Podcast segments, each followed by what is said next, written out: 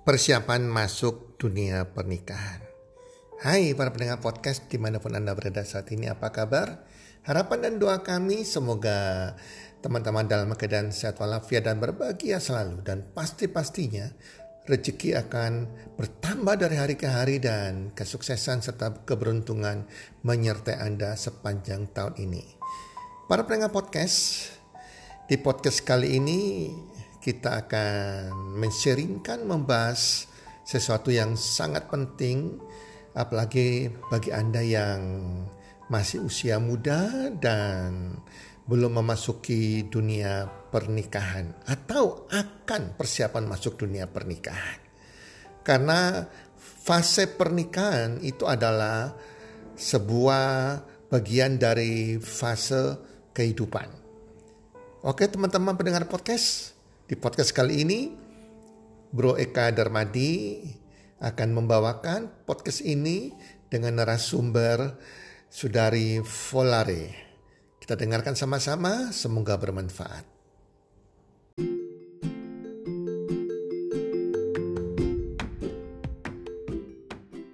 Halo semua, pada episode podcast kali ini dengan judul Persiapan Masuk Dunia Pernikahan. Nah, pada kesempatan kali ini saya mengundang teman saya Volare, di mana Volare ini sudah menikah sejak tahun 2019. Halo Volare. Halo Eka.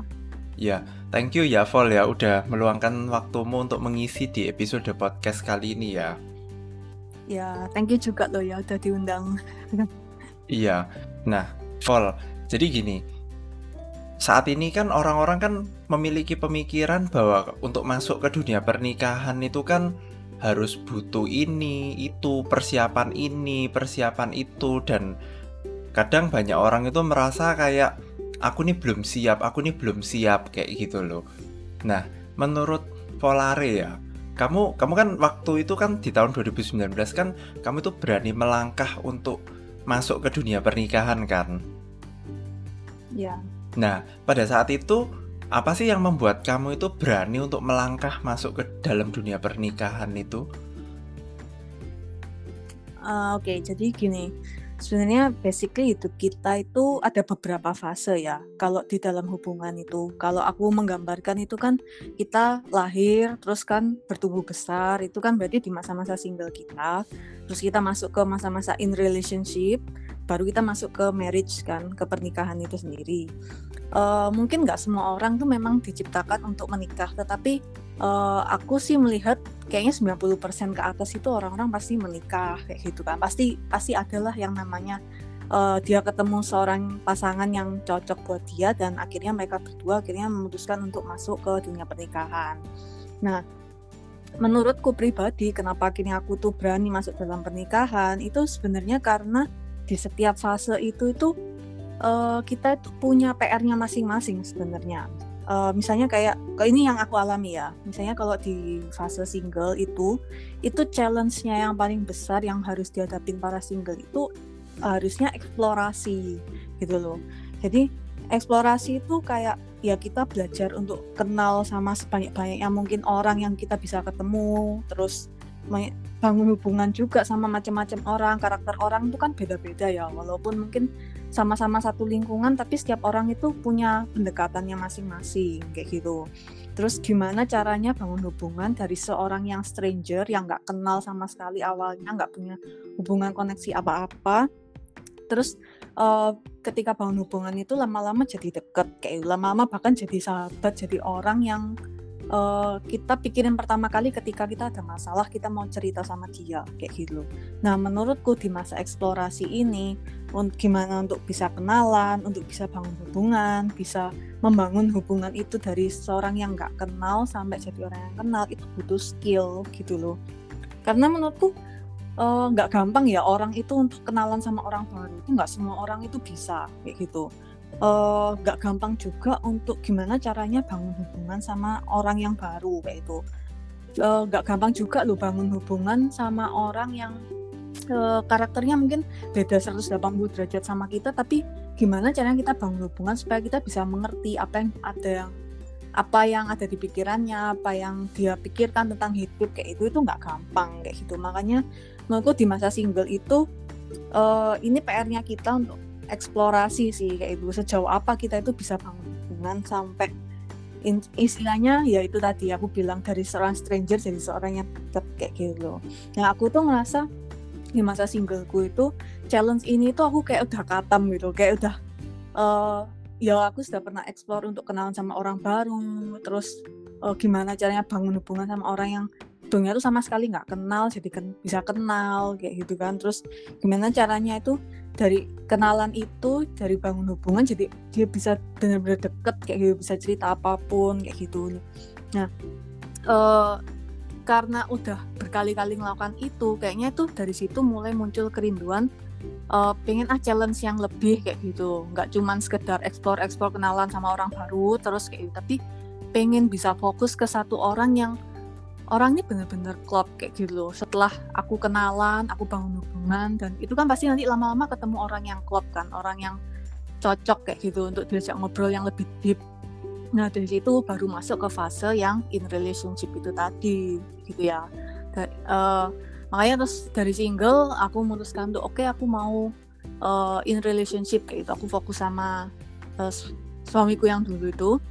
Jadi di masa in relationship itu kalau aku tuh menggambarkan uh, kita tuh nggak cuma sekedar explore tapi juga digging kita tuh juga menggali orang ini tuh apa sih core value-nya dia, personal value-nya dia itu apa, mimpi-mimpinya dia itu apa, gambaran masa depan menurut orang ini tuh seperti apa. Itu kan menurutku yang uh, ya nggak bisa didapat di masa-masa kita cuman kenalan biasa kan. Pasti butuh uh, ketemuan yang intens, obrolan yang intens. Makanya tuh perlu itu baru apa ya, baru bisa digali lebih dalam. Itu ketika di dalam masa pacaran itu tadi. Kita waktu kenalan mungkin cuma tahu kasar-kasarannya. Ya kira-kira gambarannya kayak gini. Tapi untuk deep deeper kan kita perlu punya hubungan yang lebih dalam kayak gitu. Nah setelah lewatin fase-fase ini terus setelah jalan beberapa tahun menggali lebih dalam kayak beberapa tahun aku ngerasa suamiku tuh bisa dia bisa nyambung lah diajak ngobrol apa pun kayak gitu. Bahkan obrolan terabsurdku yang terrandom yang bisa keluar dari pikiranku itu dia bisa nanggepin kayak gitu. Jadi aku pikir ya kenapa enggak? Maksudnya kenapa harus takut gitu untuk melangkah dalam pernikahan sama orang yang seperti ini kayak gitu. jadi ya aku aku sih ngerasa setelah dari perjalanan itu ya ketika kita tuh sudah beres nyelesain challenge di fase single. Terus kita beres uh, ngurusin challenge di in relationship. Jadi harusnya keberanian itu muncul untuk apa ya untuk masuk ke challenge yang selanjutnya itu di pernikahan itu tadi.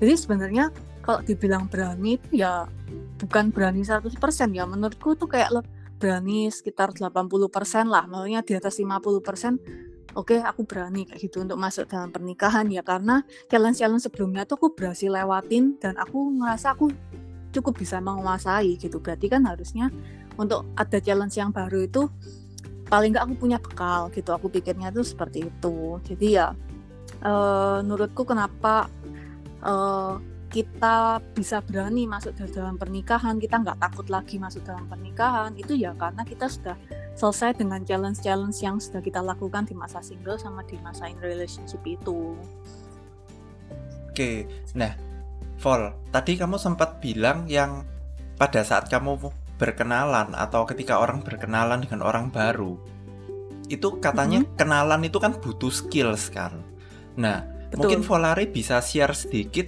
skill yang dimaksud pada saat kenalan itu kayak gimana sih contohnya kalau misalnya dari sisi cewek skillnya gimana kalau dari cowok mm -hmm. harusnya skillnya kayak gimana Harus mungkin gimana? singkat gitu aja oke okay. ini dalam konteks ini ya uh mencari pasangan ya. Kalau soalnya kalau kenalan in general kan ya banyak cara sih sebenarnya kayak gitu. Tapi kalau untuk uh, mencari pasangan, untuk kenalan tuh ya sebenarnya kalau aku dari sisi cewek ya, sisi cewek dulu soalnya aku yang aku yang cewek jadi aku yang lebih ngerti kayak gitu ya.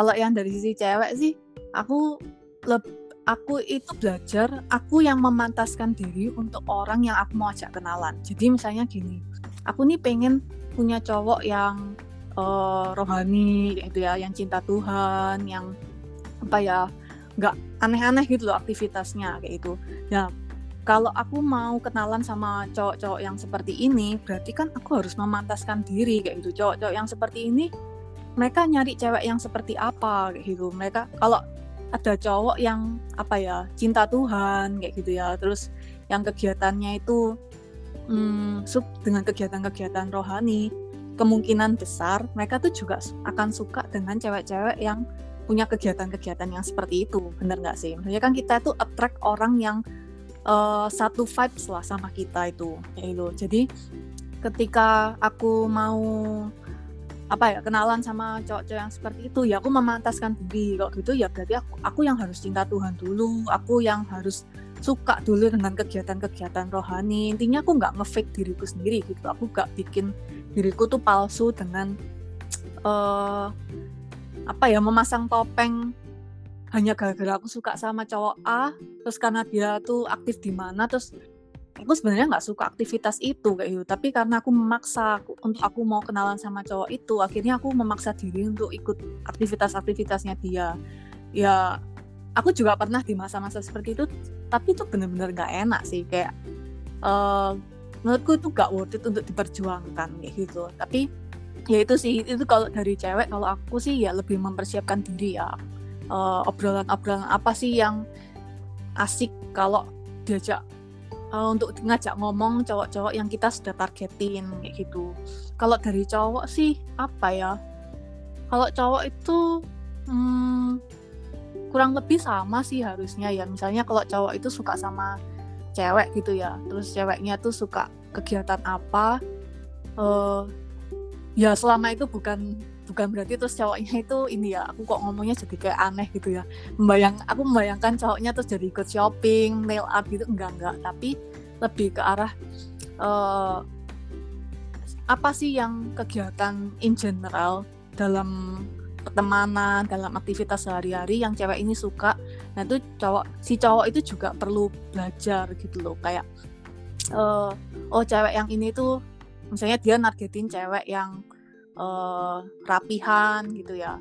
Ya berarti kan cewek-cewek rapihan kan belum tentu semuanya tuh juga suka sama cowok yang berantakan yang nggak pernah ngurus diri kayak itu kalau ada cewek yang uh, dia merawat dirinya ya dia pasti juga cari cowok yang bisa merawat dirinya benar nggak sih? Kayak gitu. Jadi ya intinya mungkin mirip kayak bisnis kali ya. Kayak jadi target pasarnya tuh apa?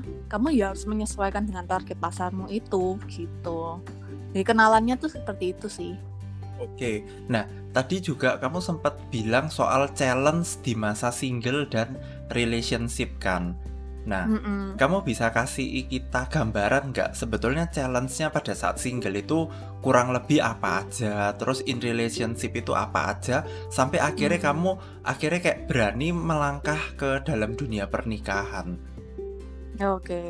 ini ini aku ya, aku yang mengalami kalau di single itu yang lebih banyak sih itu aku explore sih, explore itu nggak cuman explore siapa yang aku suka tapi aku explore diriku juga gitu. Sebenarnya apa sih personal valueku? Apa sih yang aku inginkan ketika aku nanti merit itu apa? Itu yang itu yang aku explore itu yang aku gali sendiri dalam diriku. Terus uh, challenge-nya kan juga salah satunya itu yaitu tadi membuka diri sama orang-orang baru kenalan sama orang-orang baru. Itu menurutku challenge karena aku tuh bukan tipe orang yang suka mengumbar diriku ke mana-mana gitu loh. Biasa tipe orang introvert kan kayak gitu ya nggak yang bukan tipe orang yang keliling-keliling uh, mencari kenalan baru kayak gitu. Mungkin kalau orangnya ekstrovert mungkin challenge-nya beda lagi kayak gitu. Gimana mungkin challenge-nya kalau orang ekstrovert mungkin lebih ke arah gimana caranya dia mengenali dirinya lebih dalam kayak gitu. Nggak cuman sekedar mencari orang lain tapi dia kenal juga dirinya gimana gitu. kalau aku ya itu tadi challenge-nya uh, kenalan terus bangun hubungan itu juga challenge loh. Nggak gampang untuk bangun hubungan. Kadang itu kita udah kenalan sama orang yang oke okay, kita suka. Sebenarnya obrolannya nyambung nyambung aja kalau ketemu tapi untuk kita follow up untuk kita itu bisa terus bangun hubungan yang baik sama dia itu nggak gampang kayak karena kan itu dua arah ya bisa aja kitanya nyambung kitanya asik-asik aja tapi ternyata si orang yang kita targetin itu ternyata nggak terlalu nyaman sama kita. Nah itu kan juga challenge gimana caranya supaya orang yang kita ajak ngobrol, kita ajak bangun hubungan itu juga lama-lama nyaman sama kita. Itu menurutku itu seni kayak gitu. Jadi uh, seni itu kan juga skill ya kayak perlu perlu latihan nggak bisa cuman kita duduk diem nunggu jawaban doa kayak gitu. Terus tiba-tiba ada orang yang tiba-tiba klub menurutku enggak sih kayak gitu. Menurutku tetap semuanya tuh perlu di apa ya dilatih kayak gitu. Yaitu challenge-nya gitu. kalau in relationship ya menurutku eh, nggak uh, cuma sekedar explore. Karena kan nggak mungkin ya kalau udah pacaran terus masih explore kenalan sama cewek baru cowok baru itu kan ya nggak etis ya menurutku. Tapi lebih ke arah explore si orang ini kayak gitu. Si calon calon suami atau calon istri ini orangnya kayak gimana sih? Pandangan dia tentang masa depan tuh kayak gimana sih? Terus keluarganya tuh seperti apa? Itu menurutku juga sebuah challenge karena nggak semua orang itu bisa dengan gampang terbuka. Apalagi kalau itu menyangkut aib atau masa lalu atau trauma mungkin bahkan ada orang tuh yang nggak ngerti dia tuh sedang trauma kayak gitu loh. Nah itu tugasnya pasangannya. Ya bukan cuma pasangannya tapi si orang itu juga untuk menggali apa ya sebenarnya yang jadi penghambat-penghambatku kayak gitu untuk aku masuk ke dunia pernikahan karena ketika itu nggak digali ketika itu nggak dicari dan tidak terselesaikan dengan baik itu tuh kayak kita bawa koper besar ke dunia pernikahan dan isinya tuh sampah kayak gitu loh satu saat nanti kompor itu akan bau dan itu akan efek ke seluruh rumah kayak gitu loh. Nah kalau itu nggak segera dibereskan, nggak segera dibuang, nggak segera dibersihkan, uh, ya pasti nanti akan ngefek sih ke pernikahan kamu kayak gitu. Jadi itu uh, menurutku tuh challenge loh karena nggak gampang. Nggak semua orang itu bisa bahkan uh, banyak juga orang-orang yang sampai pada akhirnya tetap ngotot mau bawa koper isinya sampah itu tadi ke ya ke kehidupan pernikahannya, ke kehidupan anak-anaknya, bahkan sampai dia mati ya gitu. Hmm. Itu sih. Nah, Vol, ini yang tadi kamu bilang ya soal membawa koper atau luggage di masa lalu. Mm -mm. Itu kan kamu bilang kan harus dibereskan dulu kan sebelum iya. masuk ke dunia pernikahan. Nah, mungkin kamu bisa nggak sih ngasih contoh misalnya gini, kopernya itu contoh, ini contoh aja ya, nggak nggak harus beneran. Hmm. Contohnya itu apa dan cara buangnya itu gimana kayak gitu loh. Hmm, oke. Okay.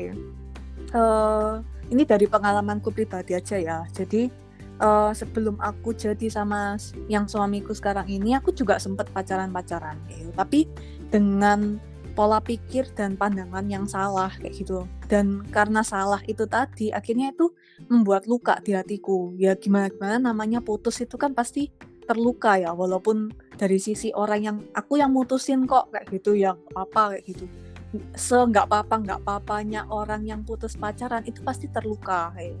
Dan luka itu kalau nggak diobatin kalau nggak diobatin dengan benar ya uh, bisa jadi ada bakteri, ada ada kuman atau ada apa pun yang bikin luka itu tambah parah, tambah bernanah kayak gitu. Dan ya luka itulah yang kita bawa ke hubungan kita yang selanjut selanjutnya gitu. Dan itu yang akan bikin kita tuh susah.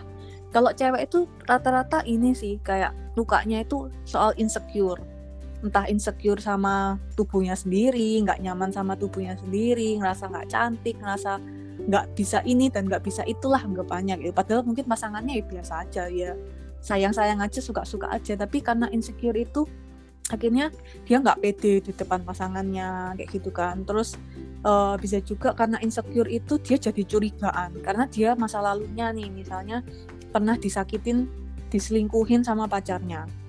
Jadi luka itu dibawa kan, terus tidak disembuhkan dengan baik. Akhirnya dia uh, susah untuk percaya sama cowok-cowok baru kayak gitu. Akhirnya karena dia insecure itu tadi ngerasa dia takut disakitin lagi, uh, akhirnya dia melakukan segala cara supaya memprotek pasangannya, entah ngecekin HP, ngecekin email, semua kegiatan pacarnya itu dicekin sampai apa ya bahkan mungkin sampai dikuntit saking nggak percayanya. Itu beneran ada kasus kayak gitu itu beneran ada. Nah yang kayak gitu itu gak akan sehat buat buat yang namanya relationship kayak gitu dan itu kalau terus dibawa ke pernikahan bayangin deh kamu pacaran aja sudah nggak trust terus kamu nikah Nah nikah itu kamu juga sama suamimu kamu nggak trust ya. Dia ke, pergi kerja kamu nggak trust. Kamu kira dia selingkuh sama sekretarisnya, selingkuh sama koleganya kayak gitu. Terus nanti dia pulang cepet, kamu curigain, tuh pulang cepet kayak gitu. Kamu dipecat ya kayak, atau apa kayak gitu. Terus kalau dia pulang telat, curiga juga. Ini ke mana kok nggak pulang-pulang gitu kan? Kayaknya segala sesuatu tuh salah. Nah menurutku kalau ini contoh ya salah satu luggage yang dibawa insecure itu ketika insecure itu tidak disebutkan itu akan bawa dampak buruk ke hubungan itu itu baru hubungan suami istri Nah, bayangin kalau mereka ntar punya anak. Terus istrinya sudah capek ngurusin anaknya, terus suaminya ya udah di pulang telat atau pulang kecepatan atau pulang lupa nyapa gitu. Terus istrinya udah capek ngurusin anak, insecure, tambah tambah apa ya, marah, tambah merasa kok suamiku nih nggak sayang sama aku sih, bla. Banyak pikiran-pikiran negatif kayak gitu Nah, itu apakah itu juga berdampak baik ke anaknya? Kan pasti nggak berdampak baik juga kan kayak gitu itu. Jadi menurutku ya eh, hal-hal yang seperti ini kayak luka, trauma, aib, masa lalu atau apa pun lah yang kamu uh, kamu kamu kan bisa kan menilai sendiri diri diri kita sendiri. Makanya kita itu bisa kok menilai diri kita apakah uh, luka ini tuh akan berefek ke hubungan kita atau enggak kayak itu dan itu pun nanti bisa kelihatan di masa-masa pacaran gitu. Ketika ada satu kejadian dua kejadian itu kita bisa lihat biasanya kita tuh emosi di area mana sih? Kita tuh ngerasa nggak enak tuh di area mana? Berarti itu luka kita berarti itu bisa jadi itu traumanya kita dan itu harus diselesaikan gitu nah cara penyelesaiannya itu kayak gimana? Contoh penyelesaiannya itu. Uh, contoh penyelesaiannya itu uh, bisa kayak gini. Jadi tergantung ya tergantung lukanya. Kan kalau kisah luka di fisik itu kan bisa kelihatan ya. Kalau misalnya lukanya cuma beset atau cuma luka-luka kecil ya sebenarnya kita bisa ngobatin sendiri dengan kita ngakuin bahwa oke okay, aku ini sedang luka gitu. Ya berarti aku jangan pergi ke tempat-tempat yang justru malah bikin aku itu semakin terluka bener nggak sih? Kalau misalnya kita jari kita luka gitu ya. Ya berarti kan jangan jangan biarkan luka itu kena garam atau kena jeruk nipis. Makanya jangan ambil aktivitas-aktivitas yang kamu tahu itu bakal melukai kamu lebih dalam lagi atau bikin luka kamu tuh udah sebenarnya sudah sembuh tapi karena kamu melakukan aktivitas itu akhirnya jadi terbuka lagi luka itu kayak gitu uh, sama juga kalau misalnya luka itu ternyata besar kayak gitu ya. Bahkan mungkin sudah sampai benana-nana mungkin udah kayak kalau di fisik itu mungkin sudah kayak ini sudah waktunya amputasi deh kayak gitu. Berarti kamu memang butuh bantuan orang gitu. Jadi jangan takut untuk datang ke psikolog atau psikiater atau ke konselor mungkin atau nggak tau lah orang yang kamu percaya yang mungkin dia juga kredibel untuk mengatasi luka-luka itu jadi ya datang aja ke sana gitu. Jangan takut untuk dicap aneh atau gila atau apa. Ya ini kan hidupmu kayak gitu. Lukamu tuh bisa berefek buruk ke orang-orang di sekitarmu. Jadi ya berani aja ambil langkah untuk ya gimana caranya lukaku ini harus sembuh gitu. Oke okay, thank you thank you. Nah sekarang Amanda kan uh, Volare kan sudah masuk ke dunia pernikahan. Nah pada saat sebelum masuk ke dunia pernikahan itu atau mendekati ketika hari-hari wedding sebetulnya ada tantangan apa aja sih yang kamu pernah hadapi pada waktu itu? Hmm, kalau tantangan sebelum wedding itu uh, aku bagi jadi dua ya eksternal sama internal. Kalau eksternal tuh kurang lebih ya kayak dari orang tua keluarga uh, menurutku itu nggak terlalu berefek banyak sih. Makanya kalau kita dapat tantangan secara eksternal yang bukan dari pasangan itu sendiri sebenarnya itu sangat gampang diatasi asalkan pasangan itu tuh sama-sama udah sehati sevisi kayak gitu loh. Uh, bisa lah segala sesuatu yang eksternal tuh bisa dikompromikan. Termasuk keluarga pun itu tetap bisa dikompromikan kok segala uh, makanya itu tadi aku bilang skill untuk bangun hubungan untuk bisa menjalin hubungan baik sama orang-orang itu harus dikuasai di single sama in relationship supaya ketika mau masuk pernikahan dan ada tantangan-tantangan kayak gini kita bisa, sudah terbiasa mengatasinya kayak gitu. Kalau aku sendiri tuh yang paling besar justru dari internalku. Kayak tadi aku kan bilang uh, aku waktu pacaran terus berani akhirnya memutuskan untuk masuk ke dunia pernikahan itu kan sebenarnya beraninya itu nggak 100%, beraninya itu sekitar 80 persenan. Nah 20 persennya itu apa? 20 persennya itu ya tantangan baru ini tadi kayak itu. Ada pasti ada ketakutan, ada kekhawatiran yang terjadi ketika kita itu memutuskan untuk masuk dalam pernikahan kayak gitu. Uh, se kalau cewek itu biasanya lebih apa ya lebih menginginkan menikah sih kayak gitu. Lebih menginginkan kayak cepet-cepet menikah. Beda sama cowok. Kalau cowok itu justru lebih takut untuk komitmen karena dia merasa aku takut masuk dalam pernikahan karena aku tuh takut komitmen aku takut untuk dituntut kayak gitu ya. Karena tanggung jawab cowok dalam pernikahan kan apa ya dia lebih besar tuh dia harus yang jadi sumber dia harus uh, menafkahi kayak gitu kan. Intinya lebih banyak lah yang harus dilakukan cowok dalam pernikahan kayak gitu. Makanya rata-rata yang takut komitmen itu cowok kayak gitu loh. Nah kalau yang internal ini ketakutanku itu sebenarnya manusiawi banget sih. Kayak dia ketakutan antara kayak biayanya cukup apa enggak ya kayak gitu. Terus nanti kalau udah nikah itu kehidupannya bakal seperti apa ya tinggal di mana terus nanti bisa cocok nggak ya sama keluarganya pasangan kayak gitu. Terus yang pasti terjadi juga dalam pernikahan kan ada kehidupan seksual juga. Gimana ya kehidupan seksualnya itu? Baik-baik aja atau aneh atau kayak gimana? Itu kan sesuatu yang kita nggak pernah alami sebelumnya. Ya wajar kita takut kita khawatir tuh sangat wajar karena kita nggak pernah ngalami itu kayak gitu kan.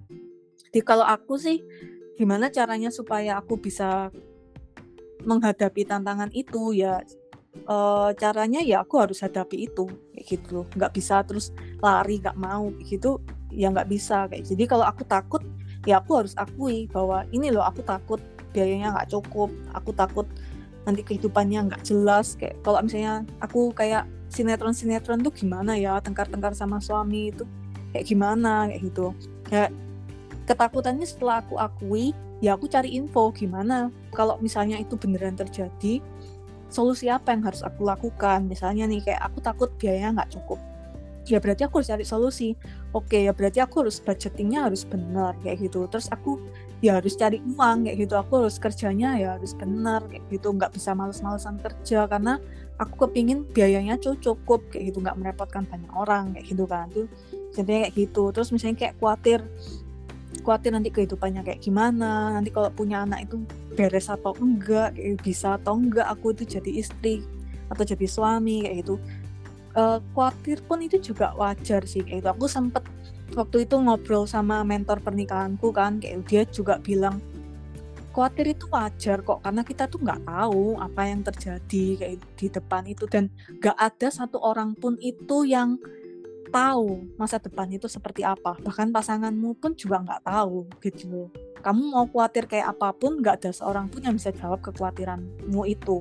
Tapi yang hari ini kita bisa percaya adalah ketika kita ini sudah do the best hari ini ya percayalah bahwa uh, besok-besok itu kita akan menuai apa yang kita tabur hari ini. Kalau hari ini kita tabur sesuatu yang baik sesuatu yang benar ya kita juga nggak pasti menuai sesuatu yang baik dan sesuatu yang benar juga gitu. Jadi itu yang bikin aku kayak uh, ya kekhawatiranku tuh jadi kayak iya ya buat apa sih khawatir ketakutan ini aku pelihara dalam-dalam kayak gitu. Jadi banyak pikiran jadi stres sendiri. Ya aku bisa lakukan apa hari ini ya aku lakukan hari ini. Sebaik-baiknya yang aku bisa sebenar-benarnya yang aku bisa. Kalaupun salah ya ya udah akuin aja kalau langkahku ini salah ya next besoknya next time aku nggak boleh salah lagi kayak gitu jadi harus berani untuk menghadapi risiko, menghadapi tantangan. Kalau ada hambatan, mesti cari solusi. Betul ya? Betul. Fokus mm -hmm. ke solusi sih. Hmm, Oke, okay. karena kalau kita fokus ke masalah, masalah itu selalu ada. Tapi kalau kita Benar. fokus sama solusi, bisa jadi kita akan menemukan jalan lain. Ya. Betul, betul. Oke, nah, Vol, menurut kamu nih, definisi seseorang yang sudah mapan dan bisa untuk melangkah ke dalam dunia pernikahan itu kayak gimana sih? Ini mungkin lebih ke hmm. arah cowok ya berarti ya, kalau seorang yang mapan ini. Iya, iya, iya. Mapan itu kan soalnya biasanya dikaitkan sama uh, keuangan ya, finansialnya tuh gimana? Udah punya rumah belum, punya mobil atau belum, kayak gitu-gitu ya. Dulu aku sempat juga mikir, mapan itu berarti harus udah punya, maksudnya udah ready semua itu rumah udah ada, uh, pokoknya intinya semua keperluan pernikahan itu sudah siap kayak gitu sebelum pernikahan itu semua harus sudah ada gitu. Tapi setelah aku pikir-pikir lagi sebenarnya menurutku mapan itu lebih ke arah kesiapan kayak gitu. Karena dalam hidupnya kita itu kita tuh pasti dihadapkan sama dua hal, ekspektasi dan realita kayak gitu ya. Nah, uh, menurutku orang yang mapan itu adalah orang yang bisa menyamakan apa ya bisa mengecilkan gap antara ekspektasi dan realita dalam kehidupannya kayak gitu.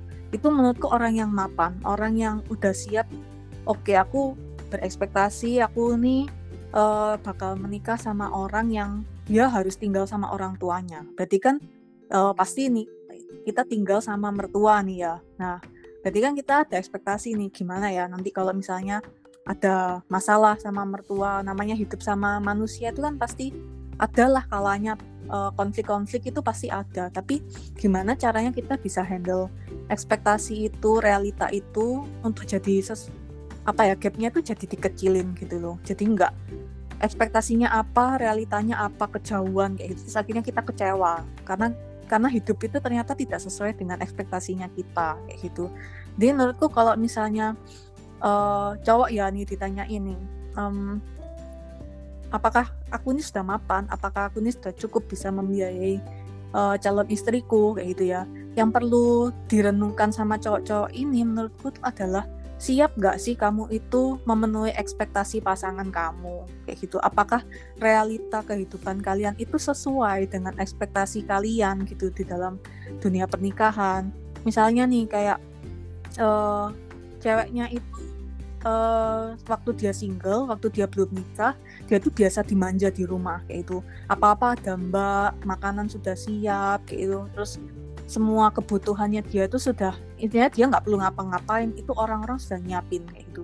Sedangkan misalnya cowoknya ini cowok yang sederhana ya atau cowok perantauan atau cowok yang intinya udah biasa ke mana-mana sendiri gitu ya udah biasa ngapa-ngapain sendiri ngurus dirinya sendiri. Nah bisa nggak dua ekspektasi yang berbeda ini? Cewek ini waktu dia mau nikah sama cowok ini ya juga pasti uh, pasti ada ekspektasi kayak itu paling enggak kehidupannya tuh nggak boleh terlalu jeblok dari kehidupannya dia yang sekarang kan. Misalnya nih kayak dia udah biasa dimanja kayak gitu terus nikah tiba-tiba harus nginem kayak gitu ya harus bersih-bersih rumah harus jadi apa ya intinya harus bersihin rumah sendiri. Kayak sebelumnya nggak pernah masak terus tiba-tiba harus masak masak sendiri. Sebelumnya nggak pernah ngupas salak harus ngupas salak sendiri kayak gitu gitu ya. Itu kan Iya, itu kan ekspektasi vs realita itu tadi kan kayak gimana caranya dua orang ini itu sama-sama uh, siap nggak sih menghadapi realita yang ada? Kayak gitu. Kalau misalnya uh, mereka berdua sama-sama sayang sama-sama cocok kayak gitu ya harusnya cewek itu juga akan mengerti gitu oke aku nih ekspektasiku itu aku kalau tinggal sama cowok ini ya sudah nyaman lah intinya nggak jauh-jauh dari kehidupanku. Tapi lihat kalau cowok ini ternyata tipe cowok yang uh, aku hidupnya mandiri kayak aku nggak terbiasa dengan adanya mbak aku nggak terbiasa dengan uh, apa ya hidup nyaman tuh aku nggak terbiasa. Apa apa sudah biasa tak mandiriin.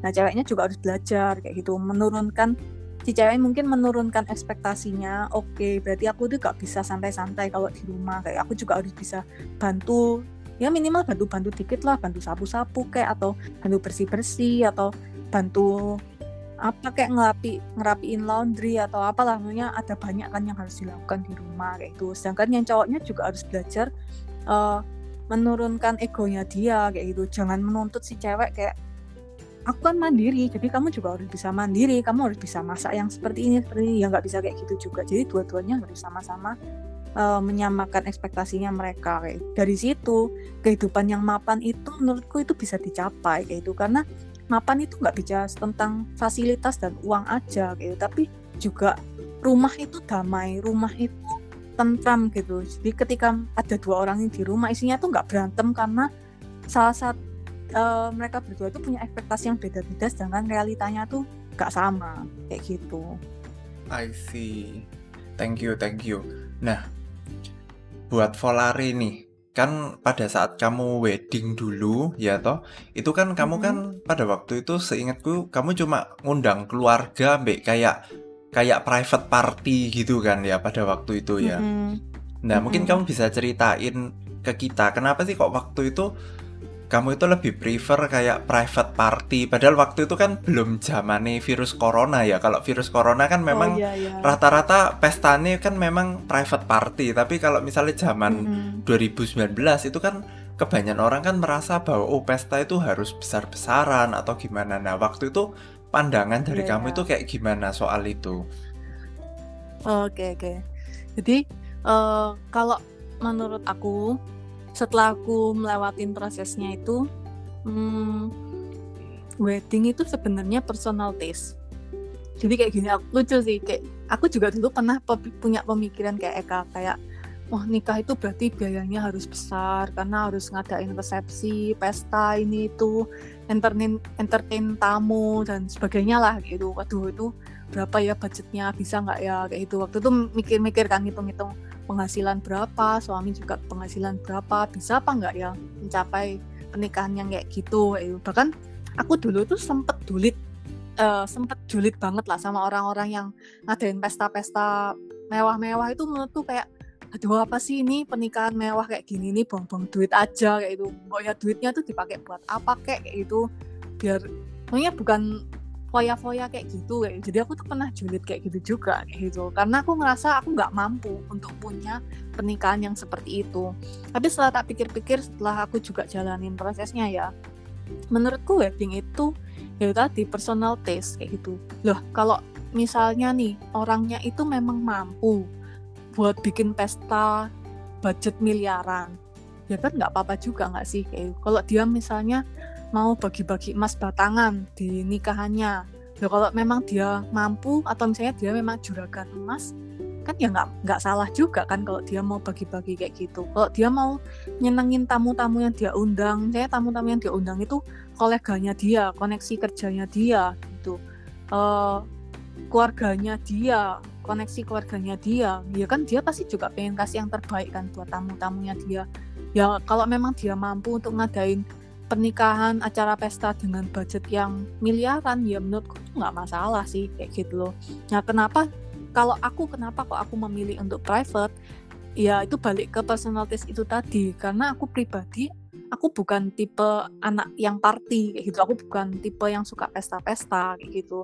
Juga keluargaku itu juga bukan tipe orang yang suka diundang pesta kayak gitu. Mereka bukan tipe yang eh apa ya intinya rias-rias pakai gaun itu keluargaku tuh nggak gitu banget gitu sebenarnya. Dan ternyata kebetulan pasanganku tuh juga kayak gitu. Kurang suka sama yang hinggar-bingar pesta. Makanya akhirnya kita kepikiran untuk eh, udah keluarga aja lah. Dan eh, untungnya adalah keluarga makanya keluarganya kita berdua itu sama-sama mendukung kayak gitu loh. Sama-sama ya nggak apa-apa kayak gitu. Awalnya malah kita nggak kepikiran pesta tapi terus eh, pihak keluarga tuh sempat bilang makan-makan lah sama keluarga masa nggak ada makan-makan masa nggak nggak ada apa ya dua keluarga ketemuan ngobrol bareng kan paling enak ya makan-makan. Oke lah akhirnya kita bikin acara ya private makan-makan keluarga biasa. Kayak gitu sih sebenarnya. Jadi intinya kayak gini eh ketika kamu memutuskan untuk mau wedding seperti apa itu pastikan eh, kamu, pasanganmu, dan keluarga masing-masing itu sama-sama oke, sama-sama sepakat. Jangan sampai eh, kita pengennya apa, pasangan ternyata pengennya apa, keluarga ternyata pengennya apa lagi. Nah itu yang memang apa ya, ya di situlah prosesnya supaya kita itu mengikis egonya kita. Bisa nggak sih kita itu menurunkan ego? Ya udahlah, nggak usah terlalu perfect-perfect banget, nggak usah harus kayak pengenku private ya private. Aku nggak mau ada acara ya nggak mau ada acara. Padahal mungkin keluarga juga pasti mintanya baik-baik lah. Pasti mereka kenapa mereka minta pesta itu pasti mereka juga ada pertimbangan kenapa kayak gitu. Kenapa harus ngundang si A kenapa harus ngundang si B kayak gitu-gitu. Kalaupun ternyata itu kurang cocok dengan eh, apa kurang cocok dengan personal value-nya kita kita ngerasa nggak penting lah kita tuh menjamu orang yang eh, misal nih eh, orang itu tuh sebenarnya nggak gak terlalu penting juga dalam kehidupannya kita. Misal nih misal misalnya jarak apa ya nggak ada hubungan apa-apalah terlalu jauh kayak gitu. Kalau memang ternyata uh, budget itu nggak mencukupi terus ternyata keluarga tuh kepinginnya A B C D E dan sebagainya ya di situ kita sebagai pasangan kita diuji untuk gimana caranya kita menurunkan ego dan berkompromi sama keluarganya kita kayak gitu. Gimana kita cari jalan tengah supaya sama-sama enak lah win-win solution kayak gitu. Jadi menurutku pernikahan nyiapin wedding day itu harusnya sama-sama win-win solution gitu. Harus sama-sama enak. Kalau aku sih prinsipnya kayak gitu ya. Di waktu nikah kemarin tuh aku nggak kepingin ada drama di antara keluarga kayak gitu. Jadi uh, pokoknya aku ngambil aja beberapa prioritas yang penting buat aku. Sisanya kalau misalnya keluarga mau ikut campur ya udahlah silakan. Gitu. Kalau kita ada budgetnya ya kita belajar penuhin. Tapi kalau misalnya kita benar-benar nggak bisa budgetnya nggak ada ya kita omongin apa adanya kayak gitu. Bahwa budgetnya kita tuh nggak mencukupi. Ada solusi atau enggak kayak gitu. Jadi kalau kalau kita sudah bilang kayak gitu kita sudah terlihat kita tuh sudah mengusahakan dan ternyata memang benar-benar nggak bisa harusnya keluarga juga memaklumi kok nggak mungkin mereka itu uh, sejahat itu. Intinya kayak nggak bisa harus kamu harus melakukan itu. Harusnya sih enggak kayak gitu kok. Gitu. Oke. Nah di tahun 2021 ini kan berarti usia pernikahanmu kan sudah satu tahun hampir dua tahun kan Vol? Mm -mm. nah kamu mungkin bisa ceritain ke kita sedikit ya. Jadi kan tadi di awal-awal itu kan kita kan membahas nih kayak tantangannya, terus mari gitu ketakutannya, ya kan? Nah setelah kamu menjalani dalam setahun ini, ke, apa sih yang kamu rasakan? Ternyata dunia pernikahan itu seperti ini loh. Oh, ternyata dunia pernikahan itu sangat-sangat menyenangkan. Jadi uh, apa ya? Uh, hmm, aku waktu sebelum nikah itu kan ya banyak ngobrol sama orang ya. Ngobrol sama orang-orang yang sudah nikah orang-orang yang sedang menyiapkan pernikahan kayak gitu. Uh, aku belajar untuk memang membuka diri sama orang-orang yang seperti itu. Jadi cari info gali info lah sama orang-orang kayak gini. Kira-kira apa sih yang harus disiapkan di dunia pernikahan? Dan yang aku temukan itu lumayan serem-serem kayak wah nanti pasti tengkar lah sama mertua terus pasti nanti ada konflik lah sama ini sama itu kayak gitu. Sama suami juga ada konflik. Ngatur ini ngatur itu tuh ada tantangannya tantangannya kayak gitu. Dan itu yang bikin aku tuh akhirnya sebelum menikah lebih banyak mikir kayak gitu. Oke kalau misalnya kejadian kayak gini aku harus apa? Terus itu aku juga diskusikan tiap kali aku ngedit itu yang aku obrolin sama pasangan. Kalau misalnya terkejadian kayak gini kira-kira reaksi kamu gimana? Kamu kalau kayak kejadian seperti ini apa yang kamu lakukan itu itu yang kita obrolin kayak itu waktu pacaran. Dan menurutku uh, itu yang bikin sekarang itu pernikahanku tuh rasanya nggak terlalu sulit untuk dijalanin kayak gitu loh. Mungkin juga karena efek karena aku belum punya anak sih ya. Jadi kita masih berdua jadi kan kayak uh, waktu tuh ya cuman punyanya kita berdua kayak gitu nggak nggak terbagi-bagi sama anak. Mungkin nanti kalau punya anak ya tantangannya beda lagi kayak itu. Aku belum mencapai fase itu jadi aku juga nggak bisa ngomong apakah beneran seberat itu itu aku juga nggak tahu. Tapi aku sendiri setelah banyak ngobrol itu tadi banyak mengikis ego banyak mengikis apa ya uh, ekspektasi-ekspektasi yang nggak penting itu tadi menurutku pernikahan itu worth apa ya layak untuk diperjuangkan kok kayak gitu loh. Dan sangat apa ya dunia ini tuh sangat berbeda dengan masa single dan masa pacaran. Itu kayak uh, apa ya istilahnya lebih indah lah dari dari masa-masa itu menurutku kayak gitu. Tapi kenapa apa ya aku ngomong kayak gini bukan berarti terus kayak oh ya udah aku pengen nikah aja biar indah nggak bisa kayak gitu. Kamu harus selesaikan challenge challenge di stage single dulu. Kamu terus selesaikan challenge di stage in relationship dulu. Baru kamu bisa uh, mengatasi challenge yang di dunia pernikahan ini. Karena itu latihannya di single sama di in relationship itu waktu pacaran itu ya itu latihannya di situ. Kalau itu aja kita nggak beres uh, ya jangan bayangin kehidupan pernikahan yang menyenangkan gitu. Yang ada mungkin ya harus diasah lagi gitu harus ditantang lagi harus penyesuaian lagi kayak gitu jadi semuanya tuh harus dilalui sih kayak gitu Oke, berarti kalau dari tadi ceritanya Volare dari awal itu kayak aku tuh nangkepnya bahwa di dalam hubungan itu butuh proses, bukan sesuatu yang instan kan. Jadi harus ada Betul. penyesuaian, ya kan? Harus ada toleransi, harus ada yang yang apa ngalah, ya kan? Supaya hubungan ini tuh Betul. kayak tetap jalan gitu. Jadi intinya dari kedua belah pihak, baik dari cewek ataupun cowok, harus sama-sama memperjuangkan bersama ya. Iya, betul. Itu aku dulu pernah apa ya? Pernah dapat video atau apa gitu semacam ilustrasi kalau pernikahan itu ya nggak pernikahan sih kayak hubungan pasangan itu itu sebenarnya kayak apa sepeda gandeng itu loh jadi kalau yang depan ngayuh tapi belakang nggak ngayuh ya bakal berat kayak kalau belakang doang yang ngayuh tapi depan nggak ngayuh ya berat jadi dua-duanya harus sama-sama ngayuh kayak gitu supaya sepedanya itu jalan enak jalannya terus kita bisa menikmati pandangan di sekitar pemandangan di sekitar kayak gitu loh. Oke. Nah, Vol, ini terakhir nih, ya kan? Kamu ada Hmm. pesan-pesan nggak buat para pendengar yang saat ini mungkin masih single atau yang masih takut untuk masuk ke dunia pernikahan itu gimana? Pesan-pesan atau kata-kata semangat lah. Nah, oke. Kalau buat yang single, enjoy your singleness. Karena eh, itu masa-masa yang nggak akan pernah terulang lagi once kamu sudah masuk dalam hubungan kayak gitu. Kamu ketika kamu dalam hubungan, kamu nggak bisa sebar-sebar, nggak bisa tebar pesona, kamu nggak bisa sembarang kenalan sama lawan jenis, kamu nggak bisa sembarangan telepon-telepon atau SMS sama lawan jenis kamu kayak. Jadi ketika kamu single, nikmatilah masa-masa itu, kenali sebanyak mungkin orang, kenali eh, sebanyak mungkin karakter orang, temui sebanyak mungkin karakter orang, jangan jangan fokus sama lingkungan yang itu-itu aja, tapi keluar dari apa ya istilahnya kayak keluar aja dari cangkang kamu kayak gitu. Dunia ini luas jadi kamu perlu tahu berbagai macam karakter orang supaya akhirnya kamu bisa menentukan satu orang yang sesuai dengan kriteria dan keinginan kamu kayak itu yang cocok sama hidup kamu gitu. Nah, buat yang lagi in relationship dan sedang mempersiapkan pernikahan, eh, semangat ya. Pesanku cuma semangat ya kayak gitu karena eh, ya tantangan itu pasti ada kayak gitu. Apalagi dua orang yang sudah deket, dua orang yang sudah sama-sama tahu mungkin tahu aib-aibnya, tahu luka-lukanya itu eh apa ya?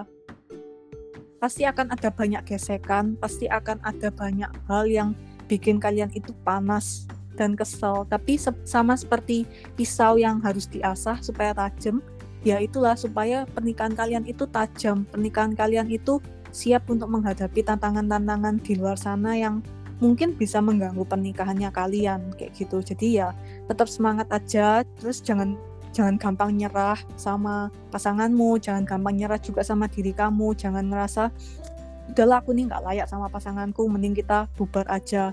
Jangan cepet-cepet nyerah kayak gitu, tapi cari tahu, gali dulu sebenarnya kita ini maunya apa, sebenarnya kita ini kepinginnya seperti apa dan pasangan kita ini pengennya seperti apa, bisa nggak kita kompromikan itu kayak gitu. Dan aku percaya semua masalah yang kalian hadapi, tantangan yang kalian hadapi di pacaran itu pasti ada solusinya kok. Kayak gitu. Bahkan termasuk pisah pun itu adalah salah satu solusi. Kalaupun memang itu solusi yang terbaik yang bisa terjadi dalam hubungannya kalian sekarang ini, kayak gitu. Jadi ya tetap semangat.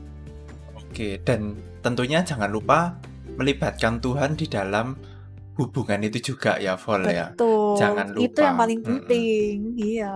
Mm-mm. Oke, thank you banget ya buat Volare yang udah menyediakan waktunya pada episode podcast kita kali ini. Dan ini sekian de- episode dari kami. Sampai jumpa kembali ya. Dadah.